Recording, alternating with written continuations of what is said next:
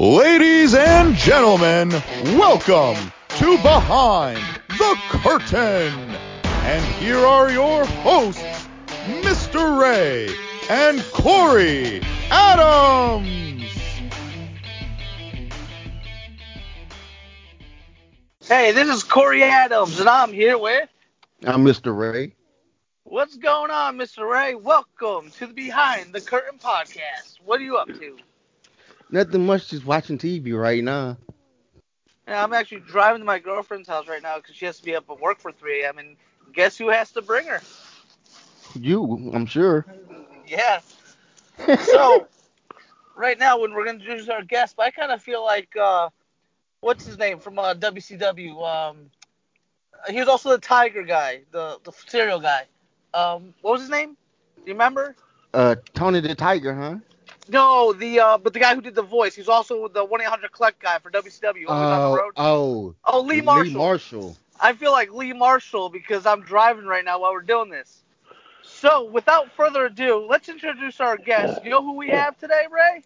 Ooh, We have Randy Hogan. What's up, Randy? What you gonna do, brother? How you doing? I'm doing good. Just like I said, I'm just Man, driving. there was- Just got to work, so.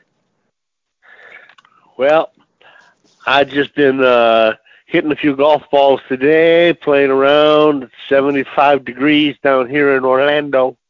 Nice. I got a friend So who I'm just gonna- moved to Jacksonville. I'm jealous. I'm jealous. It's still cold. That's just that's just south uh South Georgia. That ain't really Florida, baby. Oh, Florida starts Orlando south. Okay, because I've been I've been to Orlando. My uncle used. Uh, so, um, Ray, how about uh, you got the first questions? Why don't you go ahead and fire away? okay, sure. Hey Ray, whatever you want to know, brother, you just ask. How did you get get into to the pro wrestling business? How did I get into it? Well, I've been a fan since I was probably, oh, I don't know, seven, eight years old. And that was a lot of years ago. My grandparents used to take me to the matches up in uh, up in Detroit with the old school guys, the Sheik and Bobo Brazil and Dick the Bruiser and Wild Bull Curry and Killer Kowalski and guys like that. So I grew up a fan, just loving them guys. And I remained a fan my whole life up to this very day. Um, I used to play in a band and travel around the country doing that, and and used to play a little Holiday Inn circuit in Columbus, Georgia. Mhm. Um, and every Wednesday night they used to have wrestling uh, TV taping there for old Crockett's NWA Georgia Championship Wrestling and that. And they used to stay at the Holiday Inn. So they come into the bar at night, and of course I knew them all from magazines and stuff, and got to uh, be good friends with uh, a couple of the guys like uh, Wahoo McDaniel and uh, Ted and Jerry Oates, who owned a gym there. Also, the guys worked out at, and uh, Bill Continental lover Eddie Mansfield. And uh, so years went by, and I remained a fan, and was in the restaurant business, and said, you know, I wonder what is real and what is fake in this wrestling stuff. So that's really how I got into it. So I called Jerry Oates and said, Jerry, do you know anybody down here in Florida that trains people? He said, well, only Hiro Matsuda, but he's very particular. He, you know, helped with the, uh, uh, with Mike Graham and of course trained Hulk Hogan and, uh, Lex Luger and some others. He said, but I train guys up here. And I said, well, I know. So anyways, we negotiated and next thing I knew, I was packing everything I had into my, uh, into my old Thunderbird and I drove to Columbus, Georgia, got a job managing a, uh, a po folks restaurant and started my training. And that was it. So I trained for 13 months. Uh, uh, was there right with uh, Marty Jannetty, who was also trained there with Mhm. Jerry Oates. And uh, so that's how the whole thing got started. So I, I thought I knew everything after 13 months. Uh huh. And uh, we finally had a, a match just with the students. right. Um, and I had uh, my first match, and I says, "Wow, this is all I wanted. I didn't want to be a wrestler. I just wanted to know what was real and what was fake, as they said." okay. So I used to go to the matches every Wednesday at the uh, Civic Center, still in Columbus, and see the the old uh, NWA guys, and of course, that Dusty Rhodes and all those guys were coming in. uh, Ole and uh, Arn Anderson. Uh, so I went one day, and uh, a guy that I trained with was putting up the ring. And I said, Bill, what are you doing? He says, Well, they actually rent the ring for me when they uh, come to town. He said, What are you doing? And I said, Well, I'm not doing nothing. And uh, I said, What are you doing? He said, Well, he said, I'm wrestling in this little place up in somewhere up in North Georgia, a little bar. He said, Why don't you come and uh, watch me? Bring your stuff. And I said, Well, I'm not going to bring my stuff. I said, I don't want to wrestle, but I'd like to come watch you. Mm-hmm. So I went a few weeks, and one week he told me to bring my bag, and so I threw it in the back of the car. And somebody didn't show up in, this uh, bar that had about 20 drunks in it, and uh, says, "You want to work?" Now again, I've had one match that was just a squash job. I Mm-hmm. thought I knew everything. I knew absolutely nothing, other than technically I was sound because it was old school training. You know, you learned to mat wrestle first. We learned on gym mats on a cement floor. We didn't have no cushiony ring or nothing. So you learned to take a bump the right way Mm-hmm. or you break yourself.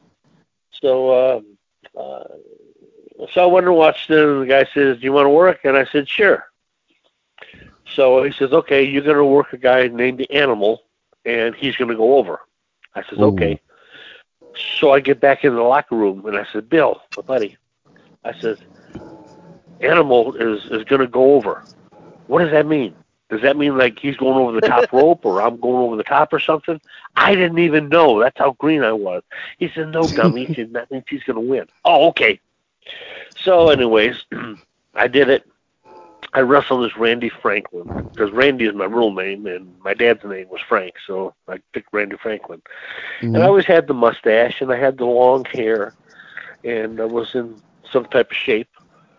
And uh, so, anyways, I I got beat and it was uh, like I said, kind of a squash match. And he says, uh, "Can you come back next week?" I said, "Sure." So the promoter guy called me eh, a couple of days later and said, "You know, I got an idea. You kind of look like that Hulk Hogan guy." Now this is back in the '70s when Hogan is just Hulkamania is just coming into its own. Right. He says, "We're gonna we're gonna call you Hal Hogan." And I says, "Well, uh, oh, whatever you want to do, that's fine with me. But can we not do the Hal? How about Randy?" He says, "Okay, you're gonna be Randy Hogan, and you're gonna be his nephew or his cousin or something." I says, "Okay, whatever you want. Just pay me, pin me, pay me, as they say." So I went to. uh So that's how the whole Randy Hogan thing came up. I wasn't doing a Hogan gimmick. I had turquoise trunks and boots and a black velvet sequin robe and everything, and uh, nothing to do with Hulk Hogan other than facially he looked like me. Mm-hmm. So, uh, so anyways, we had a another match, and then went back to the next match, and uh, I went home. My girlfriend, I said, "Honey, I've been doing this Hogan thing, so you got to bleach my hair." So I bleached my hair blonde, and my mustache, and my eyebrows, and everything else, and always had a dark tan, and uh, so that's how the, the Hogan thing started. So I started wrestling in this little bar.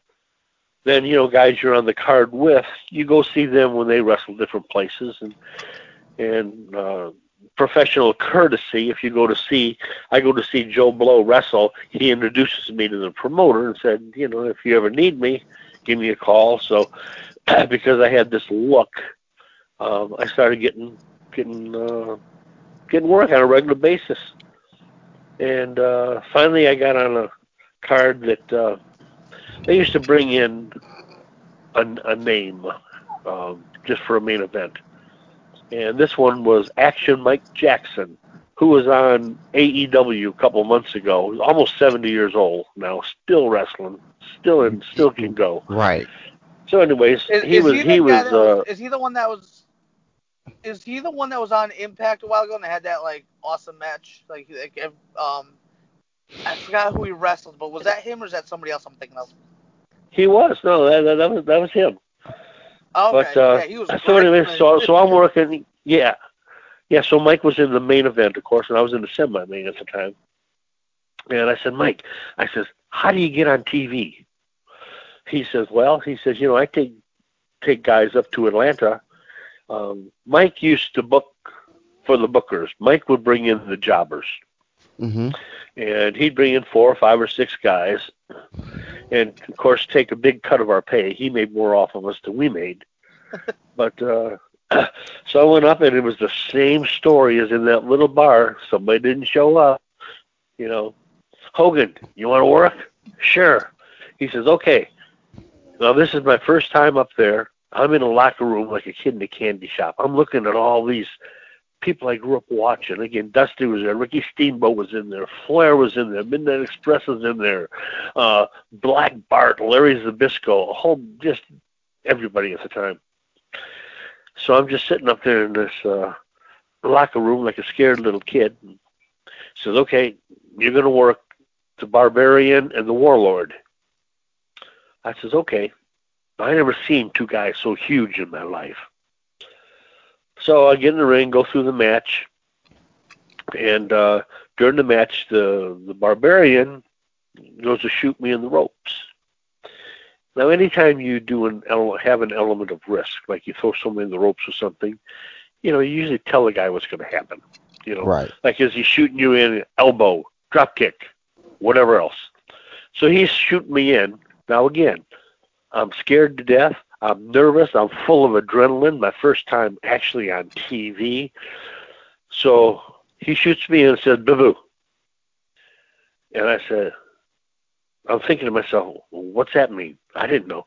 So I hit them ropes 100 miles an hour. Came off the ropes, and next thing I know is I got a size 15 in my face. Ooh. Breaks my nose. Ooh. What he was saying Cause he's he's he's Tongan like Samoan, and he was saying big boot, like watch for the big boot. But all I heard was boo. So, so I learned. So, anyways, that that was my whole thing. So, broke my nose, blood going all over the place. This is TV, and uh, um, after the matches, uh, J.J. Dillon was uh, booking at the time. hmm He says, Hogan, you want to come back next week? And I said, sure. Because I was living about an hour from Atlanta. And uh, they kept, t- they used to tape every Wednesday afternoon. Uh, they do three hours worth of taping at a time. hmm So, uh, so that's actually how I got started um, with it was NWA at the time, and then Ted Turner bought it, turned it into WCW, and of course let a lot of the uh, the jobbers, as we were called, or enhancement or carpenters or whatever you wanted to call us, um, they let a lot of them go because when Turner came in, they wanted people that c- could actually wrestle, could work. Because you remember back in the old days, the squash jobs, you didn't do anything. You didn't punch. You didn't do nothing. You were just a piece of meat. You were in there, put putting the guy over to be some kind of a mean animal. Well, when Turner took it over, and the Jim Herd and Bischoff and guys like that were up there, they wanted guys that could work. So I could go in there with a Brad Armstrong or a Flair or somebody else, and I could actually wrestle. So there was probably six or seven of us that uh, uh, that they kept on simply because we were trained right. We knew how to wrestle. I was lucky enough that I I could I could always take bumps. I could always I could take a fall from any position. It didn't matter. Uh, I was small by them means at the time. I weighed about 230, which was small back then. Um, so the guys could toss me around, and it, it was a different mentality in the locker room back then. You didn't complain, you didn't cry, you didn't whine. You did your job. You get back, no matter how stiff they may have been, or mean, or whatever else. You thanked them for the match, shook their hand, and moved on. That was job security. That's how kept how you kept working year after year. Where a lot of these jobbers, you'd see them one or two shots, and you'd never see them again. So, so that was, again, that was old school way of doing things. Um, so I got, uh, you know, the guys get to know you as you work with them once in a while, and Mhm. some of them have a say so who they work. So I used to work a lot with Jimmy Cornette and the Midnight Express. Uh, Jimmy was wonderful to me, um, as was Kevin Sullivan. So when they had a say so, they say, "Well, yeah, let us work with Hogan, whatever," because they knew that they could do whatever they wanted with me, and I wouldn't complain, and I could take it and without getting hurt. so that was kind of my job security type thing. Except uh, I met up with Rick Steiner one day in Savannah, Georgia. Steiner used to do a lot of like belly back, belly to back suplexes. Mm-hmm. And I worked him a few times. Always landed on my head. So I felt him go behind, and I said, "Okay, I'm going to kind of turn and take it, you know, across my shoulders a little bit more on my back." Well, I turned too much and cracked my clavicle, which is that little bone that goes across the front from the neck to the shoulder. Uh huh. So right in the middle of the match, of course, tell the referee, you know, my shoulder, you know, take it home, which means finish the match. So he just told Steiner, well, take it home with nothing. So Steiner puts me in and gives me a power slam. I felt like I'd been shot again because his was bone busted and he slammed me. So, uh, so that was pretty much how my full-time career ended with WCW. I moved down to back down to Florida and uh, bought a restaurant. Ended up owning six restaurants, and in the meantime, they started doing their t- TV tapings from TBS. They moved it down to Disney, down to Hollywood Studios. It was MGM Studios at the time. So to keep relevant, I made a couple of calls. So every time they would do TV taping, and now I was only a half hour away from there. Um, I'd do TV, and I did that into the into the mid '90s. Uh, it's just to stay relevant. I was like a Ronald McDonald. You know, I had a it was called uh, Randy Hogan's Cedar River Seafood was restaurants, and uh, you know, kids, little kids come in, and uh, uh, the newspaper picked it up and said, you know, owned by professional wrestler Randy Hogan. So I had to keep the Hogan gimmick going. So I had to keep my hair bleached blonde and my mustache and all this, and stay in pretty good shape. And uh, you know, mom and dad would tell the kids, well, where you want to go eat tonight? Oh, let's go see Randy Hogan.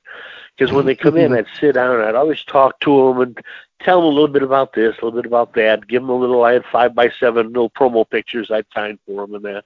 So I was like a Ronald McDonald type of guy. Mm-hmm. And uh, so that's pretty much a beginning to end. You know, a lot in between, but that's uh, kind of how it started and how it ended right there. And was uh, a- it one was of a the lot of matches, fun. one of the matches I saw um, more recently because it keeps it keeps popping up somewhere. Um, what was it like um, wrestling Vader? Because I uh, I heard different stories on him, and then also um, I was actually on an indie show where they brought him in, and he wrestled one of the guys that was like maybe 120 pounds soaking wet, and he choke sla- he choke slammed this kid, and I thought the kid broke his neck. He folded up and in the locker room after I'm like, how? I'm like, are you okay? And I think he was a little banged up, but he he he no sold it. He's like, yeah, I'm fine, I'm fine. But then we didn't see him the rest of the night. So, but Yeah. um, so what, I mean, Well, what was your experience wrestling him? Vader was the roughest, most unpleasant match I probably ever had. I wrestled him three times, but the one that that's usually on YouTube and that. And Vader had just come over from Japan, where he was he was huge in Japan. And it's a different style of wrestling over there. It's a lot Oh, yeah. rougher, a lot a lot tougher, okay? So so Vader brought that style over here. Now Vader was, you know, 360, 370, strong as an ox. They used to call him Baby Bull, Leon White, when he started, before he was Vader. But uh, the the biggest problem with Vader was he just didn't care. Um, one kid actually broke his back in a match with him. Um, that thing that that little uh, 125 pound kid you mentioned that that was typical for Vader. Um, in my match, we uh, we got in there and the first part of it, you see, he he puts me in a corner and just starts pummeling me, just hitting Yeah. me, you know, pun- punching me, and those were like real punches. I mean, he wasn't pulling it, he wasn't missing, he wasn't doing nothing. So I'm scooting down in the corner, like to to to to sit down almost, and he starts punching punching me up, you know, like from like uppercuts Yeah, and everything. My God, I was so sore. So, anyways, get through the match, And he used to do that. You know, he'd get up on the second rope and jump up and down like a monkey a couple times, and then pancake you, splash you, Vader splash or whatever they called it. So he did that. uh, Didn't break it at all. Just came down full force. I thought I was going to die. I mean, my ribs are sore, everything else, knocked the breath out of me. So then he goes up and he does a second one and picks me up at the count of two. And I'm thinking, what the hell's going on here? So then he does another one and finally pins me. Nick Patrick, who was one of the referees in that, two of them, they come out from the locker room to the ring to help me out of the ring. They thought I was legit dead or or hurt. I mean, I was winded and a little sore, but I mean, I was fine. Yeah. But it it was so real, and his reputation of being so rough or mean and and disrespectful to the guys that are making him look like a star. Okay, the jobbers as they called us. Um, they thought it was real, and they said, "You okay? You okay? Okay?" I says, "Yeah, I'm fine." So they turned me back to the locker room, but he didn't apologize, didn't say nothing. I went up, shook his hand, thanks for the match, and that was it. So I don't have a whole lot of good things to say about Vader. Um, the second, probably toughest match close to that was against Abdullah the Butcher, Ooh. Who was uh, a very, very intelligent guy. I guess he still lives up in Atlanta, got a barbecue joint and stuff. But uh, he was managed by Gary Hart at the time, and he was a I don't know U.S. champion or something. So I'm taking my my jacket off in the corner, and he runs across the ring with a belt and smacks me in the head with a belt. Well, now usually either the hand is between the buckle or something else. He hit me with a metal plate right in the head. Oh, I, I know that feeling. I've had that done to me. Oh my God, knock, knock me crazy, you know. Then he goes through the match and he throws me out of the ring, you know, and does some stuff to me and throws me back in. And he he gets I'm um on the apron and he stands on me where he's got one foot on my throat and one foot on my chest. Now a guy this big is usually gonna like have a hand on the rope, kind of use it for some for leverage Yeah. to take some of the weight off of you Yeah, he just exactly. stood there. I couldn't breathe or nothing. So then he got off, and then he got back on again. I said, "Holy shit!" So um, we go on in the match, and throws me out again, and grabs a, a kendo stick from under the ring, beats me, whips me like a dog with this kendo stick thing. So throws me back in the ring, and again, there was a three-hour taping, and this was the first hour, and he pins me. So I had another match the third hour against uh, Hacksaw Butch Reed. And Butch Reed used to use a, a bear hug. He got me up in a bear hug, and I'm watching it on TV the next day, and you could still see the welt marks all across my back from where Abdullah beat, beat me. Ooh. So I get back in the in the uh, locker room afterward, and again, old school professional, shook his hand and everything. He says, "You know, thank you." He says, "You okay?" And that kind of opened the door. And I said, "Well, yeah." I said, "But you beat me to death with that kendo stick." He's smoking a cigar. He's got his feet up on a desk, and he said, "Son, it's good for the business." And that never made any sense until I don't know years after. And I said, you know, that was the old school way. If you're right in front of the crowd, you better lay him in. You're not pulling punches. You're not doing nothing. It's got to be real. Oh, yeah. It's, not Oh, supposed to just look real. It's got to be real, unlike today. Oh yeah, So, uh, 'cause, um, But but but uh, that was his. Yeah, that was his his advice to me that stuck with me. You know, when you're in there, you know, don't bitch, don't complain. It's good for the business, and it really is. So yeah, like those are my two similar- most memorable memorable matches. Yeah, because I had a similar experience. Um, I with my with uh, the promotion I help out with that I partially that I run. Uh, we do a little bar, and it's almost like an. ECW style. So there's like you're right. So they go all over. So you're right on top of you. And we had a couple guys like, oh man, why why was it so stiff? Um, and we're like, well, the crowd is literally following you, and they're like almost. It almost looks like a bar fight at this point. So I'm like, when they're that close Yep. to you, you can't you have you can't really pull too much, otherwise they're gonna. And this is a bar crowd too. It's not your typical wrestling crowd. So like I know exactly Uh-huh. where you're coming from with that. Yeah, but but that was that was such good advice. And what would you say your uh, your favorite person to wrestle was? Do you have a favorite? Oh God, I had so many of them. Um, I always liked working the Midnight Express. I worked all the different factions. My favorite was Stan Lane and Bobby Eaton. Um, Jimmy Cornette was, uh, you know, as he's getting older, he's very outspoken. I mean, he always was.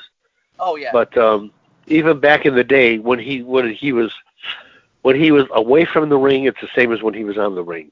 Quick witted, you know, sharp tongue, um, but again, very good, very respectful. You know, um, Kevin Sullivan was another one. Kevin Sullivan was a, a big influence because he used to be the uh, work in the gorilla position, as they say. He'd have the headphones and the monitor, and he'd uh, be by the curtain and tell you, "Okay, Hogan, you know, go to the ring," and Hogan come back, and whatever else. So one day, um, I look at the sheet, and I'm working against him and Mike Rotunda at the time, who were the Varsity Club, along with uh, Steve Williams, Doctor Death, and. uh so he hangs me in the corner upside down. He used to call the tree of woe, and runs acro- across the ring and just comes right into your right into your stomach. I, again, very very old school, very stiff, you know.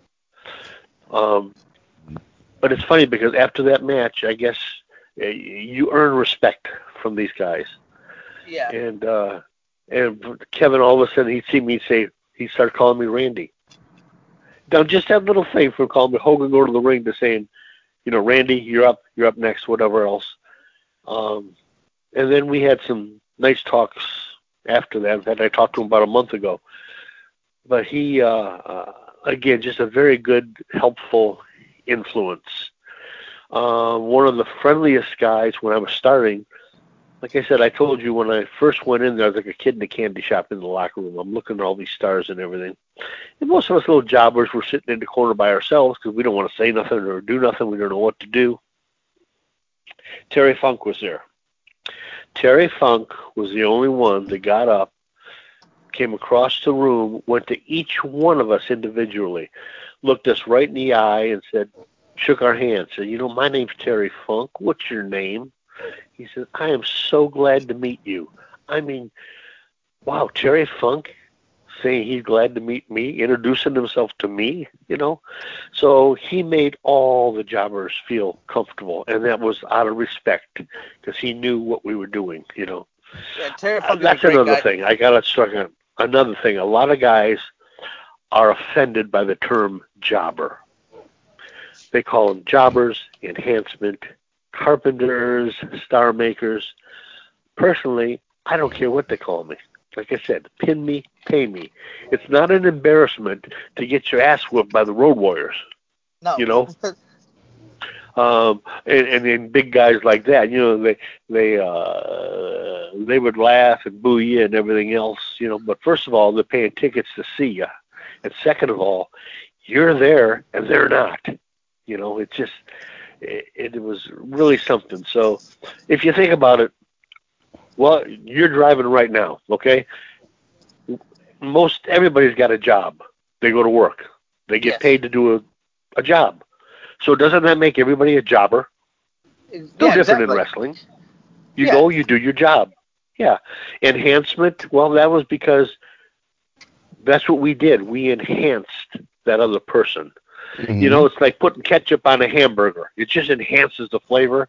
Well, that's what we did is enhancement the job. We enhanced whatever they wanted, whether it's making somebody look good technically or being a piece of meat for Vader or the Road Warriors that they're trying to make look into real animals.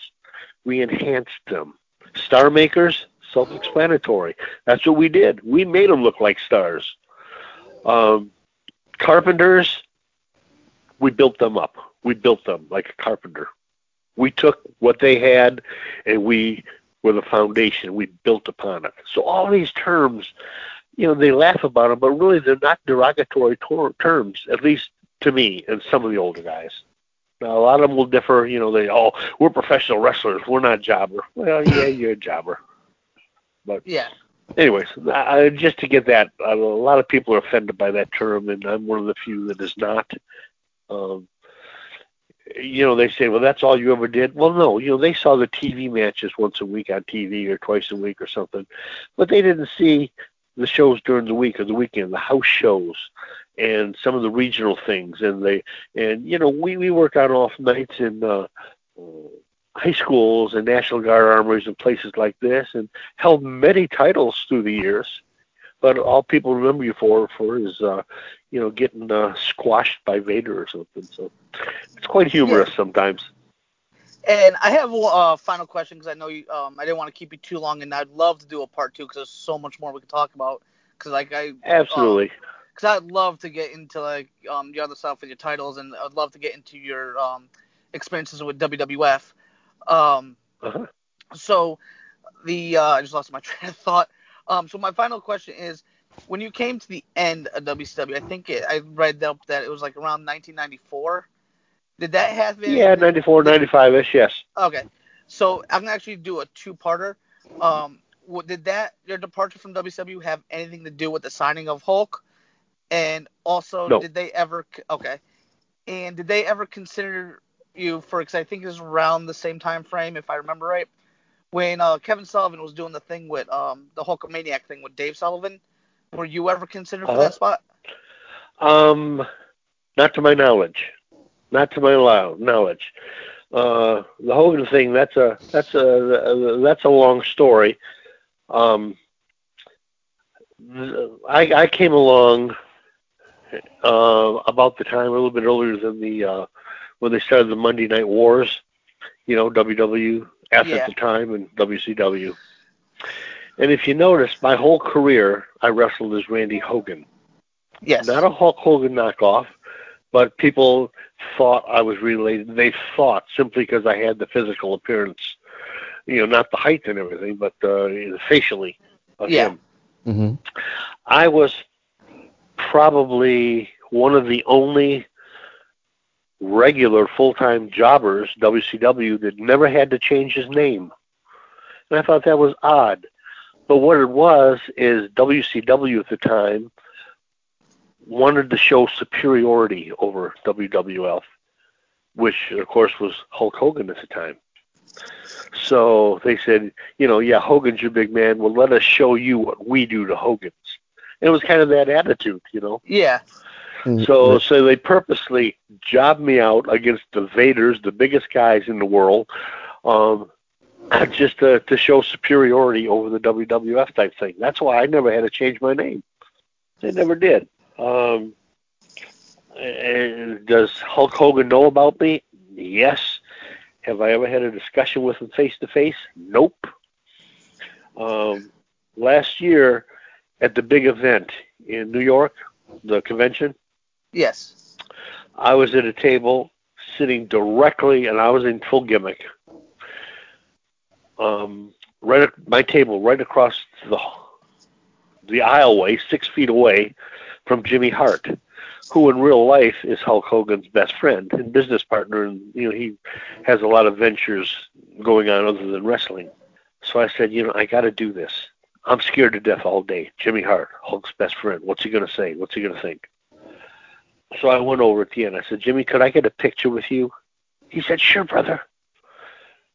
And uh, we took a couple of them. And afterwards, I, I, of course, I thanked him. And I said, you know, I, I was a little worried because I know, you know, your relationship with Hogan and didn't know, you know, what everybody thought of, of what other people created. Like I said, I never created the Hulk Hogan the Randy Hogan Hulk Hogan knockoff type thing. That was created for me, both in name and at this event. Jimmy said, Look, he said, not that you're the topic of conversation. He said, but Hulk and I, well aware of you. He said, we've discussed you before. He said, and we fully endorse everything you're doing. He said, uh, you know, you've you've you've never done anything to tarnish the name, you know, as far as any drugs or any controversy whatsoever. Um, when Hogan went NWA, turned into a heel for a while, I did the heel thing the same way. I kind of followed his lead without ever saying that I was related or have anything to do with Hulk. So Jimmy said he said love love the outfit because I had the the yellow and red on, and uh, he said we love what your gimmick, you know what what you're doing, and you just go ahead with it.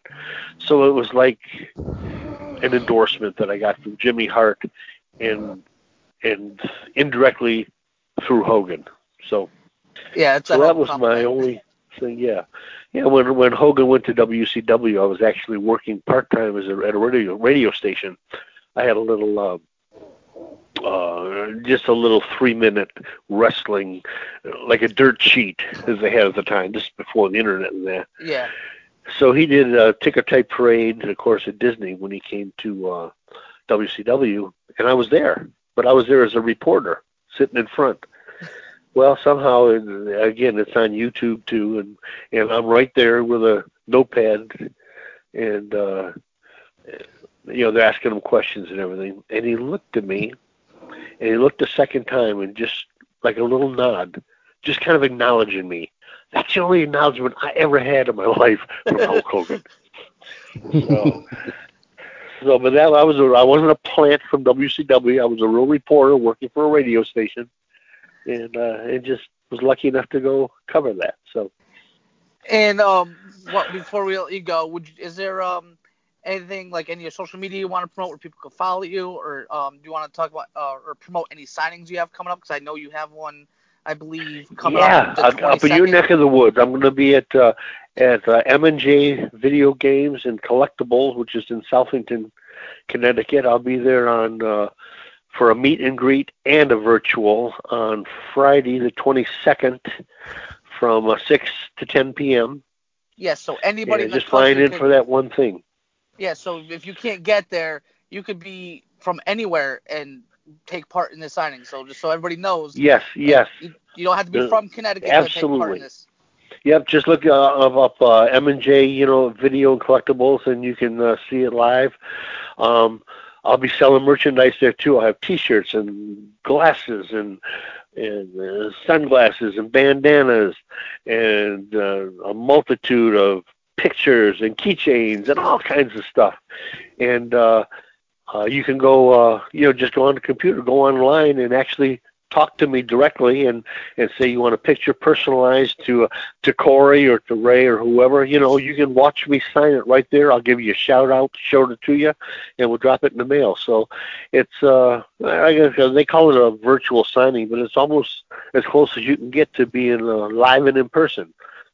And I guess they're going to be open also. The store will be open for those that live in the Connecticut area that can actually come in and uh, uh, shake hands and take a picture and uh, and get it firsthand. So, anyways, all the conventions that are starting to open up, it looks like that, and I'll be at the big event uh, in New York again, which is in uh, in March, and uh, uh, oh, there's one in March, also in Rome, Georgia, and there's one in Jacksonville. So they're starting to open up a lot down here in Florida. The whole state is pretty much opened up as far as the COVID thing goes. You know, there's they encourage social distancing, but uh, you know they're they're having events. Um, there's a uh, a convention going to be uh, WrestlePalooza.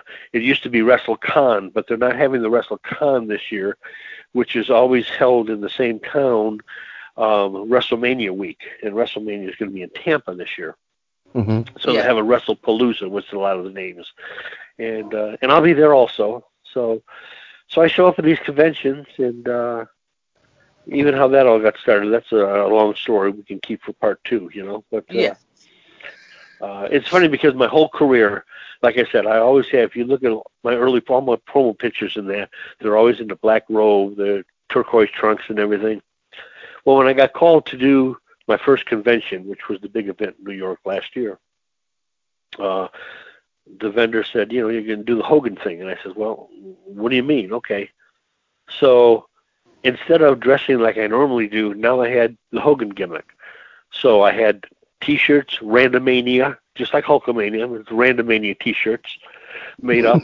um, instead of NWO, I got HWO, uh, you know, Hogan's World Order, and uh, with my signature on them. Um, so the I, I changed outfit, but I had the uh, the yellow bandana and red sunglasses and the yellow T-shirt with the red and the uh, tie-dyed spandex and my boots and everything in in full gimmick. But that's what the vendor wanted. So now it seems that that's more popular. People would rather see me in that Hogan get up than in my old stuff. So so that's why now if you see my current pictures in that, they're they're pretty much in the uh uh in in the, the Hogan mode of dress unless you buy one of the old WCW promo pictures, which is in my room in there. Yeah, and uh, So- some and uh And if they want, yeah, and to see all my stuff, it's real easy on Facebook. Just go to Randy Hogan stuff. You want to see Randy Hogan stuff? Go to Randy Hogan stuff on Facebook. It's got some of my. Uh, uh, it'll have um, like this podcast. uh, We'll have that on there. Um, it's got upcoming events. It's got all my merchandise and everything else. How to get a hold of me? I'm very accessible. Uh, all the time and just love to talk to somebody. Just send me a private message saying hi, and I'll always answer back hi. So, but Yeah, Randy Hogan um, stuff on Facebook. That's where they get everything. Yeah, and we're recording this on Friday, January 8th. Um, normally the podcasts are out by Friday, but um, as not everyone know, we had death in the family. Um, so I am going to work my hardest to actually have this up either either late tonight or early in the morning, and then Mhm. so we can look for it then. And I would I'd like to thank you so much, Randy. It's been a pleasure. It's been fun. I cannot wait to get the part two because we have so much more to dig into. Yeah, this was Uh, awesome. Cory and Ray, both of you guys, thank you so much for for thinking of an old busted down old guy like me. You know, I I, I sure appreciate it. And I'm wide open to any kind of questions or sharing a story, and uh, uh, at at any time I'm at your disposal. Thank you so much. I really appreciate that. So for this episode with Randy Hogan, we were out of time. So we will get to a part two sometime, probably soon. So for Mr. Ray and Cory Adams, this has been Behind the Curtain Podcast, and we will catch you next time. Brother.